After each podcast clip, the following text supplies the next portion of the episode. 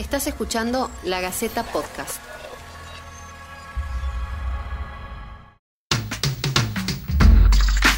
Cuando somos chicos, hay una edad que le llaman la etapa de los porqués. Preguntamos de todo. ¿Por qué hace calor? ¿Por qué el agua es transparente? ¿Por qué el rojo es rojo? ¿Por qué? ¿Por qué? ¿Por qué? De grandes, aunque la curiosidad es siempre parte del ser humano, ya no nos animamos a preguntar tanto. En este podcast exploramos tus dudas más diversas, lo que no entendemos de la economía, de la política, de la salud y de todo lo que pasa por los diarios. Esto es el porqué de los por qué.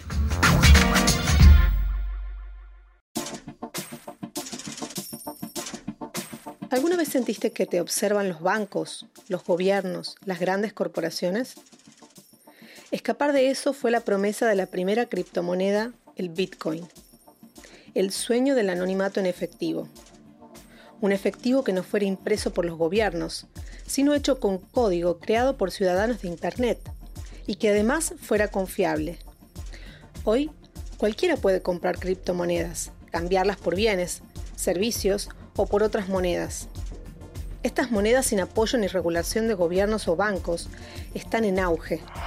El Bitcoin, la principal moneda virtual, supera por primera vez el valor del oro en una espiral que se aceleró a principios de año. Eliminar el peso y crear una moneda, un peso virtual. ¿Tiene alguna potencial interesante? Bueno, hay un proyecto. El gobernador del Banco Central francés, François Villeroy de Gala, quiere que Francia sea el primer país en emitir una moneda digital. En marzo del 2015, un Bitcoin equivalía a unos 200 dólares estadounidenses. En febrero del 2020 el valor era de 9.600 dólares. Pero, ¿cómo funcionan? ¿Es fácil acceder a las criptomonedas? En un país con la volatilidad económica de Argentina, ¿es rentable invertir en monedas digitales? Yo tengo creo que un tercio de Bitcoin que compré hace muchos años, hace 4 o 5 años. Y fue una buena inversión, creo que lo compré a 5 mil pesos y hoy vale 400 mil. Tuve mucha suerte de haberlo comprado en un momento que el precio era bajo y después pasaron ciertas cosas, pasaron cosas en el mercado que hicieron que el valor suba y bueno, para mí fue una buena inversión. En este episodio hablamos con Pablo Magariños Luca, ingeniero en sistema tucumano que desde hace unos años trabaja en una empresa de informática que utiliza la tecnología de base del Bitcoin, el blockchain o cadena de bloques. Las criptomonedas son un sistema de intercambio de valor digital. Esos objetos que representan valor en el mundo físico para nosotros hoy en día son billetes, son monedas, son lingotes de oro. Bueno, las criptomonedas cumplen exactamente la misma función, función perdón, pero no existen en el mundo real, sino que son un activo puramente digital.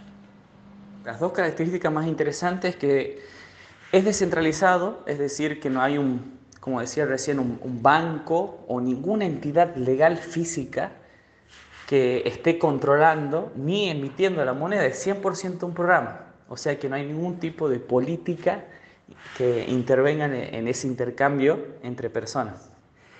Y es seguro, como uno asegura que nadie puede violar eso, porque utiliza pruebas criptográficas que la mejor traducción al humano común que se me ocurre es que son pruebas matemáticas que vos haces para asegurar que esa persona que dice que le está mandando X cantidad de criptomonedas a la otra, tiene esa cantidad de criptomonedas y cuando se las manda, deja de tenerlas. Y la otra persona empieza a tener eh, el ownership de esas monedas. Vos, vos, pensás en un sistema digital de criptomonedas y inmediatamente pensás, a ver, yo en mi billetera digital tengo 100 criptomonedas. ¿Qué me impide a mí que hackee eh, esa cuentita, ese programita y le agregue un cero y en vez de 100 tenga 1000? Bueno, de la forma en la que está construido el sistema blockchain, hace imposible que la gente falsifique las monedas digitales y es imposible que alguien sin acceso a tu billetera digital te pueda robar esas monedas digitales. Una vez que vos tenés una moneda digital, si alguien no tiene el acceso, usuario y contraseña, a tu billetera digital, es imposible que te la robe. Y a su vez es imposible que cualquier persona de todo el sistema monetario digital falsifique las monedas y diga, ah, yo tengo 7000 bitcoins eh, a través de un hackeo. Hay un solo punto de vulnerabilidad en las monedas digitales y es el método de, de identificación que utilizas para tu billetera digital. Es decir, vos tenés un usuario y contraseña, como decía recién, que te dan acceso a tu billetera digital. Si alguien logra robarte eh, el acceso a tu billetera digital, te puede sacar las criptomonedas de tu billetera. Es como que te entren a robar en tu casa. Eh, si tienen la llave de tu casa, pueden entrar y sacártelas, 100%, pero no pueden hackearte de una forma en que sin tener tu usuario y contraseña te las roben. Eso es completamente imposible. Hay dos formas de comprar criptomonedas. Podés comprárselas directamente a una persona que ya esté dentro del sistema monetario digital y tenga criptomonedas y vos le decís, mira, yo te doy cierta cantidad de dinero o de valor en algún objeto físico y vos dame a cambio eh, a mi cuenta digital cierta cantidad de monedas. Esa es una forma. Eh, con el tiempo, a medida que fue evolucionando el, el concepto de las monedas digitales, aparecieron eh, ¿cómo llamarlo? Me viene a la cabeza la palabra arbolitos, pero no es la correcta. En inglés es exchangers, que son empresas que decidieron eh, comprar muchas de esas monedas digitales y revenderlas a los usuarios, ofreciéndoles una página donde era más fácil decir, mira, vení a esta página y aquí podés comprar las criptomonedas y nosotros te las mandamos. Hay como 2.000 o 3.000 tipos distintos de criptomonedas el más conocido de todos, la, la criptomoneda más conocida de todos es Bitcoin. Pero debajo de Bitcoin hay otras. Por ejemplo, hay una que se llama Ethereum y otras 2.999 más con otros nombres que no recuerdo. Cada una de esas criptomonedas tiene una representación de valor en el mundo real distinta, que está directamente relacionada con dos cosas. Uno es qué tanto podés utilizar esa moneda digital en el mundo real y la otra es cuántas unidades de esa moneda digital existen. Comenzando por la primera parte, ¿qué tan fácil de usar es? Vos te imaginas que una moneda, ya sea digital o física, tiene más valor si la podés utilizar para hacer más cosas. Por ejemplo, eh, los patacones los podías utilizar para comprar ciertas cosas en ciertos lugares, por ende tenían cierto valor y solo tenían valor para ciertas personas que vienen a Argentina. Pero si vos de repente decís, podés utilizar patacones en Austria para comprar comida, de repente el patacón tiene más valor intrínseco porque lo podés utilizar para hacer más cosas. Mientras más acciones y más intercambios de valor puedas hacer con una moneda, más el valor que la sociedad le atribuye a esa moneda. Y lo segundo es qué cantidad. El segundo aspecto es qué cantidad de la moneda existe.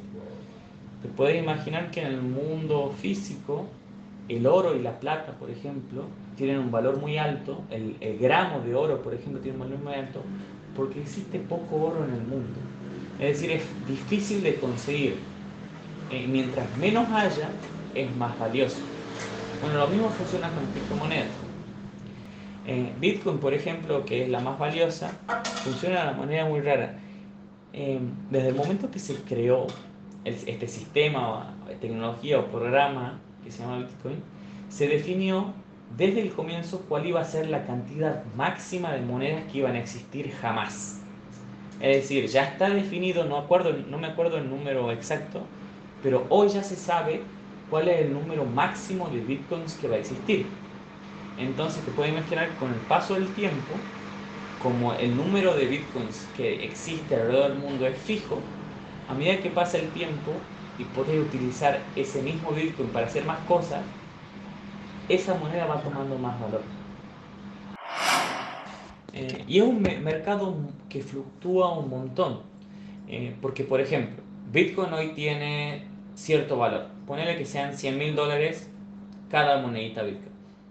Si mañana aparece Amazon y decide a partir de hoy Amazon acepta Bitcoins, el valor de esa moneda va a subir un montón. Entonces, por ende, la rentabilidad de haber invertido en esa moneda cambia. Si hoy te tuviera que decir cuál es la que para mí, en mi humilde opinión, es la más rentable, son las más rentables, son Bitcoin y Ethereum, que son de las más conocidas de todas. Pero aún así, eso no te asegura que mañana pase algo en el mundo que le baje el valor eh, a alguna de esas monedas. Por eso es un análisis difícil de hacer.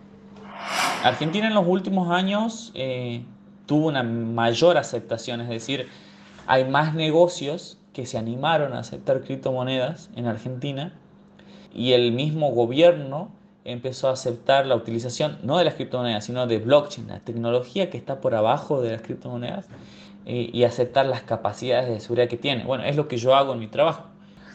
Así que, ¿cómo veo el mercado en Argentina? Eh, creciendo.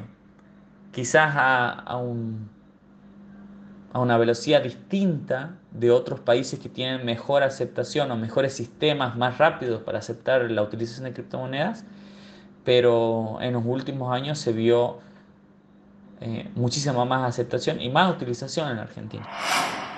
Eh, este sistema económico que tenemos nosotros hoy en día está basado en que existen entidades eh, reguladoras, que son los gobiernos, y entidades aseguradoras que son los bancos, que te aseguran que la transacción que vos estás haciendo de aquí para allá es real, es segura y nadie la, nadie la va a cambiar. Con las criptomonedas, es, esos dos actores, las entidades reguladoras y las aseguradoras, desaparecen. Es decir, las comisiones que te cobran eh, esas entidades dejan de ser una necesidad y por ende uno puede hacer transacciones uno a uno con una persona directamente sin tener que pasar a través de cualquiera que sea la inclinación política de un gobierno o cualquiera que sea el deseo de cobrarte de un banco por la transacción que estás haciendo. Es un poco difícil asegurar hoy en día cuál va a ser el, final de las criptomonedas, pero si uno trata de hacer una, una decisión educada de, qué va a pasar en el mundo, el sistema económico digital tiene muchísimas más posibilidades de ser adoptado y ser eficiente que el sistema que tenemos hoy, que tiene todas las fallas que ya sabemos que tiene hoy. No sabemos a ciencia cierta si invertir en criptomonedas puede ser un buen negocio. Lo cierto es que esta moneda digital llegó para quedarse y probablemente en el futuro cambie por completo nuestra relación con el dinero.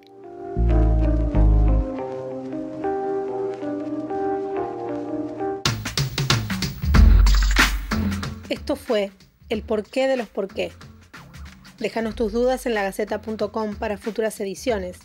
Y nunca, pero nunca, dejes de preguntar.